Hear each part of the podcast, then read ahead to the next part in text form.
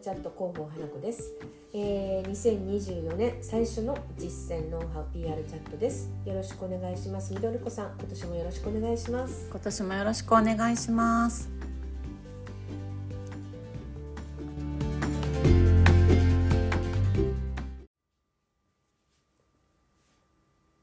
はいじゃあ2024年、えー、最初はですねもちろん、えー、2024年気になるテーマでしょっていうことで、はい、えー、お話し進めたいと思います皆様本年もどうぞよろしくお願いしおます願いします。 いかがお過ごしでしたでしょうかね結構長くね、お休み年末 年そうなんで始。すよ10連休とか11連休だった人もいたんじゃないかと思いますけど、はい、私なんてもうまさにそうですねそうなんですね、はい結構でも今年は元日からすごいびっくりなうん驚くニュースとかが多くてそうですねどうなっちゃうんだろうって思っちゃいますよね年始の報道とかももうそれね今も一色で皆さん大変だと思いますがはいはいまあ広報 PR パーソンにとっても今年は激動の年になるんじゃないかなっていうお話をちょっとこれからしたいなと思うんですけれども、はいさて2024年の気になるキーワードですね皆さん考えたと思うんですけれども、先日その私もクライアントさんとお話をしていたところなんですが、はい、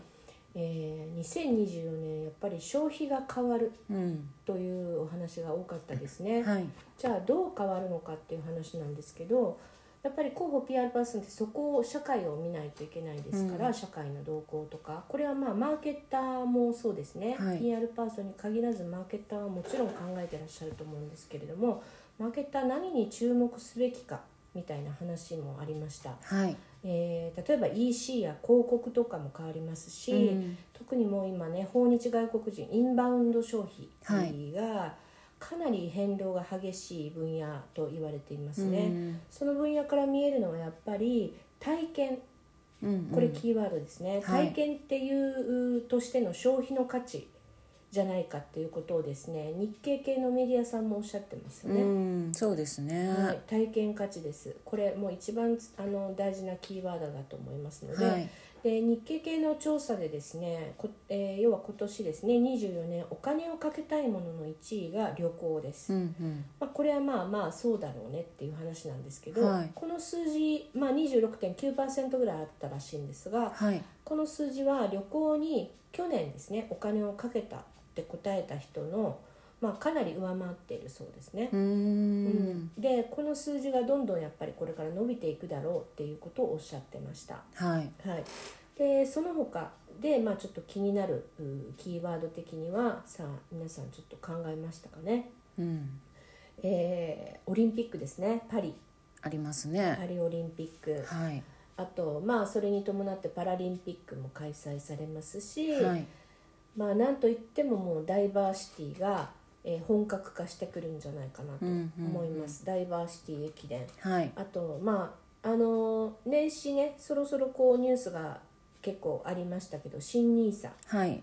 えー吉本の芸人さんとかもね、うん新ニーサ始めるとかいうマネーリテラシーの話ですね、投資とかの話になってくると思う、はい要はお金の価値がねいやど、んどん円の価値が下がっちゃったのでこういうところもやっぱりあるんじゃないかなと思いますし、はい、えーまあ、去年一気にこういろんなものが出てきた生成 AI ですね、うん、うんあ、とは大阪万博あとタイパ消費コンビニジムとかありましたね、はいあとはい TVer とかですね要はスキップしてうんう CM んスキップして見れるみたいな、あと人的資本 ESG 開示新制度イヤーですね労働時間の残業上限が規制されます、うんうんうんあとねあのー2020物流ですね2024年問題、それと IT 人材といろいろあるんですけれども、はい、まあ、この中でもいいですしそれ以外でもいいですし、うんみどりこさん的にこう気になるキーワードってありますかそうですね。私は今ちょっと美容系の仕事してるってこともあるので、なんかあの今年政府が女性の健康のうんに特化したあのナショナルセンターっていうのを開設するらしくて。はいあの更年期障害とか、はいはい不妊治療とか、うんそういったものとかの女性の健康診断というかですね、うんそういうのをやっぱ後押しするような仕事と健康の両立を後押しすするようなうんセンターをあの開設するらしく、なんかそういった意味でもフェムテックが結構伸びるっていうふうに言われているので、はいなんかその辺りがやっぱりこう人口が少なくなっていく中女性活躍がもう必須になってくると思うので、はいどういった形で皆さん企業があうのん取り組みするのかっていうのはちょっと注目してるところです。はい、そうですね、はい、私もあの女性活躍推進っていうものをあのツイッターでもツイッター失礼 X でも、はいあの投稿しましたが、えっと今年もうそろそろ1月23日にあの東京都主催でですね東京女性活、えー、じょ東京女性未来フォーラムとはいいうものをの候補を今担当してるんですけれども、はいそういった話ちょっと次回にですねちょっと広げてうんうおん、話ぜひ、ししたいなと思います。はい、はい、まずまあ私的には生成 AI がかなりこう氾濫してると見ていまなしんかていっぱい出てきましたよねそうなんよですくわかんないですけもど、うね、何が何だいろんなかものがそうですね、はいまだまだひあの生活にあの結びついてないところも多いと思うんですが、生活に結びつけるような情報発信っていうものを、まあ、どこかのちょっと教授忘れましたけどお名前生成 AI と万年筆みたいなお話をされてて。へその要は生成 AI を使うことで、しえっとあとそれと併用して今まで使っていたものーうんをですね、使うことで仕事とか生活がより豊かになる便利になる、うんうんうんみたいな一方で自分自身のオリジナル性だったりとか、うん創造性を失わないようにする必要があるというふうに、うんうんうんあの提言されてました。なるほどうん大事ですねそこ大事ですね、うんここはちょっと忘れないようにしたいなと思います。はいはい、もちろんその今マーケットの話しましたけれども広報の分野でもですね毎年広報がまずまあ注力したい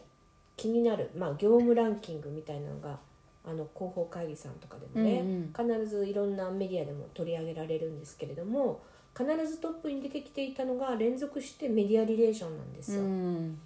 ただコロナ禍でやっぱり対面でお話しすることもできなくなってしまったので、はいリリースがトップに上がってたんですけれども、えー2023年からですね徐々にですねまたトップにめ MR 要はメディアリレーションが出だしてきてます、うんそしてその次の、あのーちょっと変わったなって思うのがコーポレートブランディングが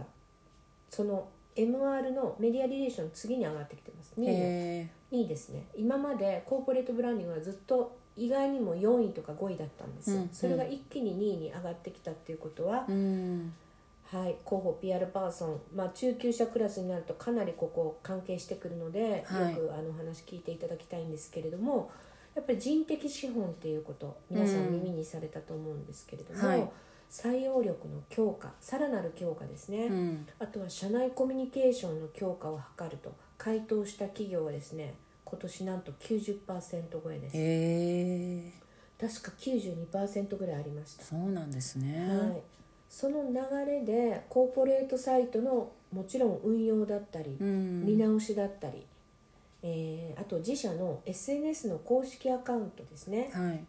あの今まで個人であの X のアカウントを、まあ、採用に向けてうんうん発信されていいらっしゃる広報さんってたくさん X の中でも見られるし、はいフォロワーさんでも多いんですけれどもこれからはですね会社としてん SNS のアカウント運用をガンガンやっていくっていう風なうん企業さんが増えてきそうです。うんうんうんいわゆるオウンドメディアですねはい自社のメディアの運用がかなり盛んになるっていう見方ですね。なるほどでその中でもキリンホールディングさんなんかはですね、はいえー SNS の中でただまあ情報発信して自分たちに目を向けてもらうっていうだけではなくて、うんうん記者の目にともとどまるうん SNS の運用を意識してらっしゃるそうです、へえはい、一般の方もそうなんですけど記者がまあ目に留めて記事にしたいなってもうちょっと深掘りしたいなって思うような情報発信を、えー意識してらっしゃるそうで例えばですけども、まあ、皆さんの会社でもあるかもしれないですお客、えー、とお客様相談室はいとお客様のエピソードをシリーズ化して紹介して、うんその中の一つがとてあのとてつもなくなんかいいお話だったみたいで、はいはいはいそれが記者さんの目に留まって、えー新聞記事につながったというへ話えをされてますね。なるほど、はい、こういった事例をねどんどんと自社でもともういろんな切り口が考えられますねそうするそうとなんですそうなんです、はいなのでまあそういったことをあの広報の分野ではちょっと気持ち入れてちょっとコーポレートみたいなところに視点を持っていっていただきたいなと思いますね。はいでまあ話また戻りますが先ほど触れたみたいに体験価値っていうものが上がってくるということは、うんうん人の意識が今まであのコロナ禍ではおこもり需要だったりとか、は家の中に向かってたんですうちにこもってたんですけれども、人の意識がもう体験価値ってことで外にガンとこう向かうことなので、はいリアルが完全回復ですね。うんうんそういううん完全回復しつつある中でメディアリレーションっていうのも広報さんにとってはとても大事なものになってきます、はい新しい媒体とか記者さんの発掘うんの検討を始めている企業さんはメディアさんを現場へ案内したりとか、うんうんうん工場とかもありますよねあのあとはイベント広場だったりとか、うんうんそういうところに案内されたりあとは社内で渾身の機会を設けるみたいなはい予定を立ててらっしゃるう企業さんが増えましたうん2024年やるぞっていう感じですねはいなので新しいやっぱり人脈作りも活発に行われていくということになりますね、うん、そうですね私のクライアントさんもなんかやっぱイン新年会やっうてんメディアのお世話になった去年の1年間やっぱり記事にしてくださった方とかの媒体さんとか呼んで新年会やるってとこがありますね。うん、大事ですよね。はあとまあなのでちょっと PR チャットもですねちょっとやってみたいなと思いますけどねそうです対面ねでリアルで、久々にうん久々に一回やった はい100人とフォそロうワでーすが、ね 突破した時にやったぐらいなの で、はいぜひ皆さんとちょっとリアルで会いたいなと思いますので、はいそのあたり会いたい人あの X でぜひお声がけくだ さい どんどん外に出ていきますのではいはい、でまああのーまあ、この PR チャットもあの PR チャット用の X のアカウントもですね広報の中級者クラスをですね、まあ、要は中級者クラスって以前もありましたけどどういうのが中級者なのっていう、ね、ご意見もありましたけれども要はいろんな経験をもう経て、はいもう数年経っていらっしゃる方々ですね。うんうんえー、と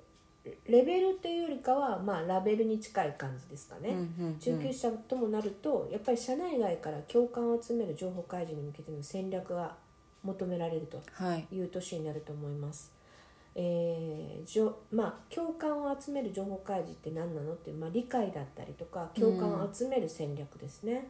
これが多分必須になってくるんじゃないかなと思います、さっきその気になるキーワードの中にありました人的資本だったり ESG 関ですね、はいまあ、ESG というと環境、うん社会ガバナンスとうんうんいった、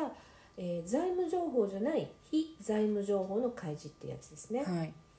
あとは人を起点にした情報発信が有効だと思います、うんこれはあの何も株式、まあ、上場会社に限らずですね、はいベンチャーだったり中小企業の方もですね、うんうんあのー必ずやっぱりやらないといけないことになってくると思うのもうでこれから義務っていう感じになるんですよね。企業である限り義務になってくるので、人を起点にした情報発信がとっても有効なんじゃないかなと思います、うん今まで商品とかサービスに関してあの情報発信されてたと思うんですけども、はいちょっと視点を変えて、えー人だったり社内にちょっと向けたりとか、まあ、工場とか持ってらっしゃったらそういったこう研究者だったりとかそういう人に向けてですねちょっとこう情報発信っていうものをうんマッチングさせて、えー開示していくっていうまあ社内の仕組みもそうですしね、はい。はい、とても大事だと思うので、うんはいまあ、そうしていくことでで、まあ、いい人材も集まって会社が成長するっていうことですよそうですね。ねでそういった動きを活発に情報開示しているところに記者さんは集まります、ああまあそうですよね。あの探してますねうん明らかに、私もあの各メディアさんとちょっと年始お話電話で、まあ、ちょろっとしたんですけれども皆さんやっぱりこうそういったガバナンスだったりとかダイバーシティとか、うんまあ、さっき話に出ました女性登用だったりとかっていう話を活発に何か取り組みしてらっしゃるうん具体的にですね、はい取り組みしている企業さんにを探しているっていうお話は非常に多かったです。うんなので、まあ、ちょっと次回ねそういうお話もちょっと膨らませてやってみたいなと思うので、はいはい、2024年気になるテーマ皆さんキーワードをちょっと頭に描いてですねそれがこう戦略につなげられたりするのでまずはこう広報部門を持ってらっしゃる、まあ、もしくは一人広報さんもそうですけど今年のテーマをちょっとこう広報 PR パーソンなりにキーワードをいくつか持ってそこにこう自社のめあの情報だったりをひっつけられることがないかっていうのをちょっと分割して考えてみてもいいかもしれないです。そうですはねい、それがこう多分戦略になると思うのうで、んうんはい、ぜひぜひやってみましょう。はいはい、ではでは1回目初年1回目ですがまた来週もやりますのでよろしくお願いします。はいありがとうございよろくおま願いししたますありがとうございます